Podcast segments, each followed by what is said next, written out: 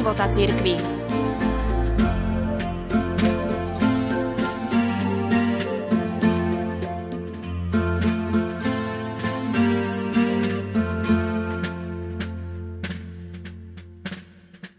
Dňa 19. mája 2022 pápež František prijal na audiencii v súkromnej bibliotéke Apoštolského paláca 10 šéf-redaktorov jezuitských európskych kultúrnych časopisov. Rozhovor svätého Otca publikoval časopis Viera a život číslo 3. Na audiencii sa zúčastnil aj generálny predstavený spoločnosti Ježišovej páter Arturo Sosa. V súvislosti s vojnou na Ukrajine na otázku, ako môžu kultúrne a náboženské časopisy prispieť k mierovej budúcnosti, Svetý Otec prítomným povedal, že tu nemáme dočinenia s nejakým metafyzickým dobrom a zlom. Ide o niečo globálne, s prvkami, ktoré sa navzájom veľmi prelínajú. Pár mesiacov pred začiatkom vojny som sa stretol s hlavou istého štátu, múdrym mužom, ktorý hovorí veľmi málo, ale naozaj veľmi múdro. A po rozhovore o veciach, o ktorých chcel hovoriť, mi povedal, že ho veľmi znepokojuje spôsob, akým postupuje NATO. Spýtal som sa ho prečo a on odpovedal, štekajú na brány Ruska a nechápu, že Rusi sú imperiálni a nedovolia, aby sa k ním priblížila nejaká cudzia mocnosť. Na záver dodal, situácia môže viesť k vojne.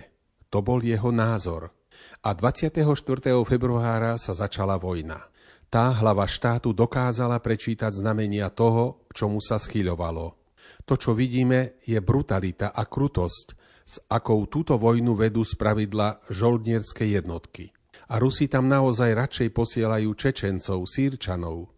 Nebezpečenstvo však spočíva v tom, že vidíme len toto a je to naozaj obludné, no nevidíme celú drámu, ktorá sa odohráva za touto vojnou, ktorú možno niekto nejakým spôsobom vyprovokoval alebo jej nezabránil. A registrujem záujem o testovanie a predaj zbraní. Je to veľmi smutné, ale v konečnom dôsledku ide práve o to. Možno mi niekto v tejto chvíli povie, ale vy ste za Putina. Nie, nie som. Tvrdiť niečo také by bolo zjednodušenie a bolo by to nesprávne. Som jednoducho proti tomu, aby sa zložitý problém redukoval na to, že povieme, kto je dobrý a kto je zlý, bez toho, aby sa uvažovalo o koreňoch a všelijakých záujmoch, ktoré sú veľmi komplikované. Zatiaľ, čo vidíme brutalitu, krutosť ruských vojsk, nesmieme zabúdať na problémy, ktoré sú v pozadí a musíme sa pokúsiť vyriešiť ich. Musím tiež dodať, povedal svätý Otec, že to, čo sa teraz deje na Ukrajine, vnímame tak silno preto, lebo je to blízko nás a viac sa to dotýka našej citlivosti. Ale sú aj iné vzdialené krajiny, spomeňte si na niektoré časti Afriky, Severnú Nigériu, Severné Kongo, v ktorých už dlho prebieha vojna a nikoho to nezaujíma. Spomente si na Rwandu, na Mianmarsko. Svet je vo vojne. Podľa mňa dnes už je vyhlásená tretia svetová vojna a to je niečo, čo by nás malo prinútiť zamyslieť sa. Čo sa to deje s ľudstvom, ktoré postihli tri svetové vojny v priebehu jedného storočia?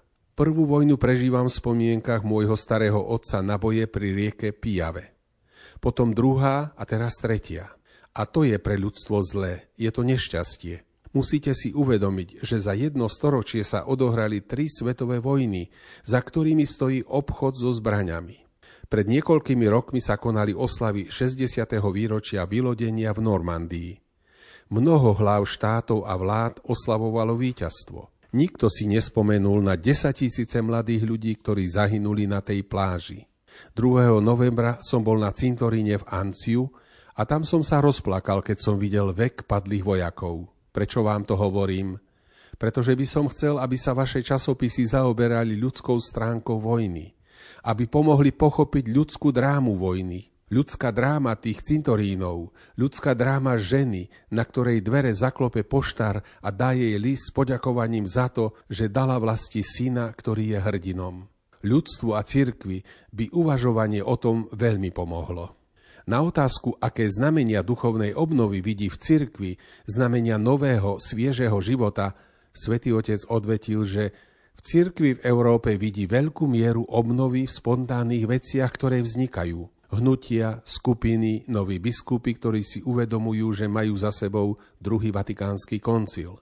Znakmi obnovy sú skupiny, ktoré dávajú novú tvár cirkvi prostredníctvom sociálnej alebo pastoračnej pomoci.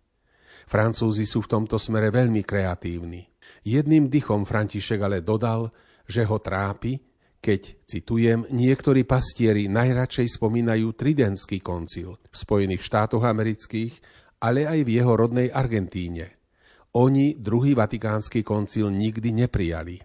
Na otázku, ako evangelizovať kultúre, v ktorej nie náboženskej tradície, ako tomu je vo Švédsku, pápež František priznal, že nie je pre neho ľahké odpovedať na túto otázku. Stretol som sa so Švedskou akadémiou, ktorá je výborom pre udeľovanie Nobelovej ceny za literatúru. Priniesli mi ako darček obraz svätého Ignáca, ktorý kúpili v starožitníctve. Je to obraz svätého Ignáca z 18. storočia. Pomyslel som si, skupina Švédov mi prináša svätého Ignáca. Podľa svätého Otca len tí, ktorí v tomto kontexte žijú, môžu pochopiť, ktoré cesty sú správne a objaviť ich. V tej súvislosti vyzdvihol muža, ktorý je vzorom zorientovaného človeka, kardinála Andersa Arboreliusa. Ničoho sa nebojí, rozpráva sa s každým a nikomu nenadržá. Vždy sa zameriava na pozitíva. Verím, že človek ako on môže ukázať správnu cestu vpred. Redaktori jezuitských európskych časopisov sa dotkli aj citlivej témy synodálnej cesty v Nemecku, o ktorej niektorí tvrdia, že je heretická. Mnohí opúšťajú cirkev, pretože už jej viac nedôverujú. Predsedovi Nemeckej biskupskej konferencie monsignorovi Georgovi Becingovi uviedol pápež som povedal, citujem, v Nemecku je veľmi dobrá evanielická cirkev, nepotrebujeme dve. Problém nastáva, keď synodálna cesta vychádza od intelektuálnych, teologických elít a je veľmi ovplyvnená vonkajšími tlakmi. Sú diecézy, kde sa synodálna cesta robí s veriacimi, s ľudom, pomaly. Podujal som sa napísať list o nemeckej synodálnej ceste. Písal som ho sám a trvalo mi to mesiac. Nechcel som do toho zatiahnuť kúriu, urobil som to sám. Tam som napísal, čo si myslím. Digitálny forma časopisu má všeobecne väčšiu šancu osloviť aj mladých ľudí, ktorí sú na okraji cirkvi. Mladí totiž chcú rýchle informácie a názory. Ako ich môžeme voviesť do procesu rozlišovania? Znela posledná otázka redaktorov jezuitských kultúrno-duchovných časopisov. Svetý otec František odvetil. Pri práci s mladými ľuďmi musíme vždy poskytnúť perspektívu v pohybe. Musíme prosiť pána o milosť a múdrosť, aby nám pomohol urobiť správne kroky. V mojich časoch práca s mládežou pozostávala zo stretnutí, na ktorých sa niečo preberalo, študovalo. Teraz to už takto nefunguje. Musíme im pomôcť napredovať s konkrétnymi ideálmi, dielami, cestami. Mladí ľudia nachádzajú zmysel svojho života na ceste.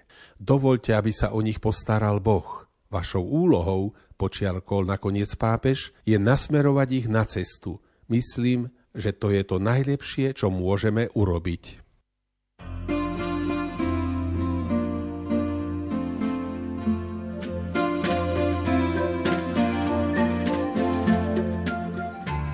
sonda do života cirkvi.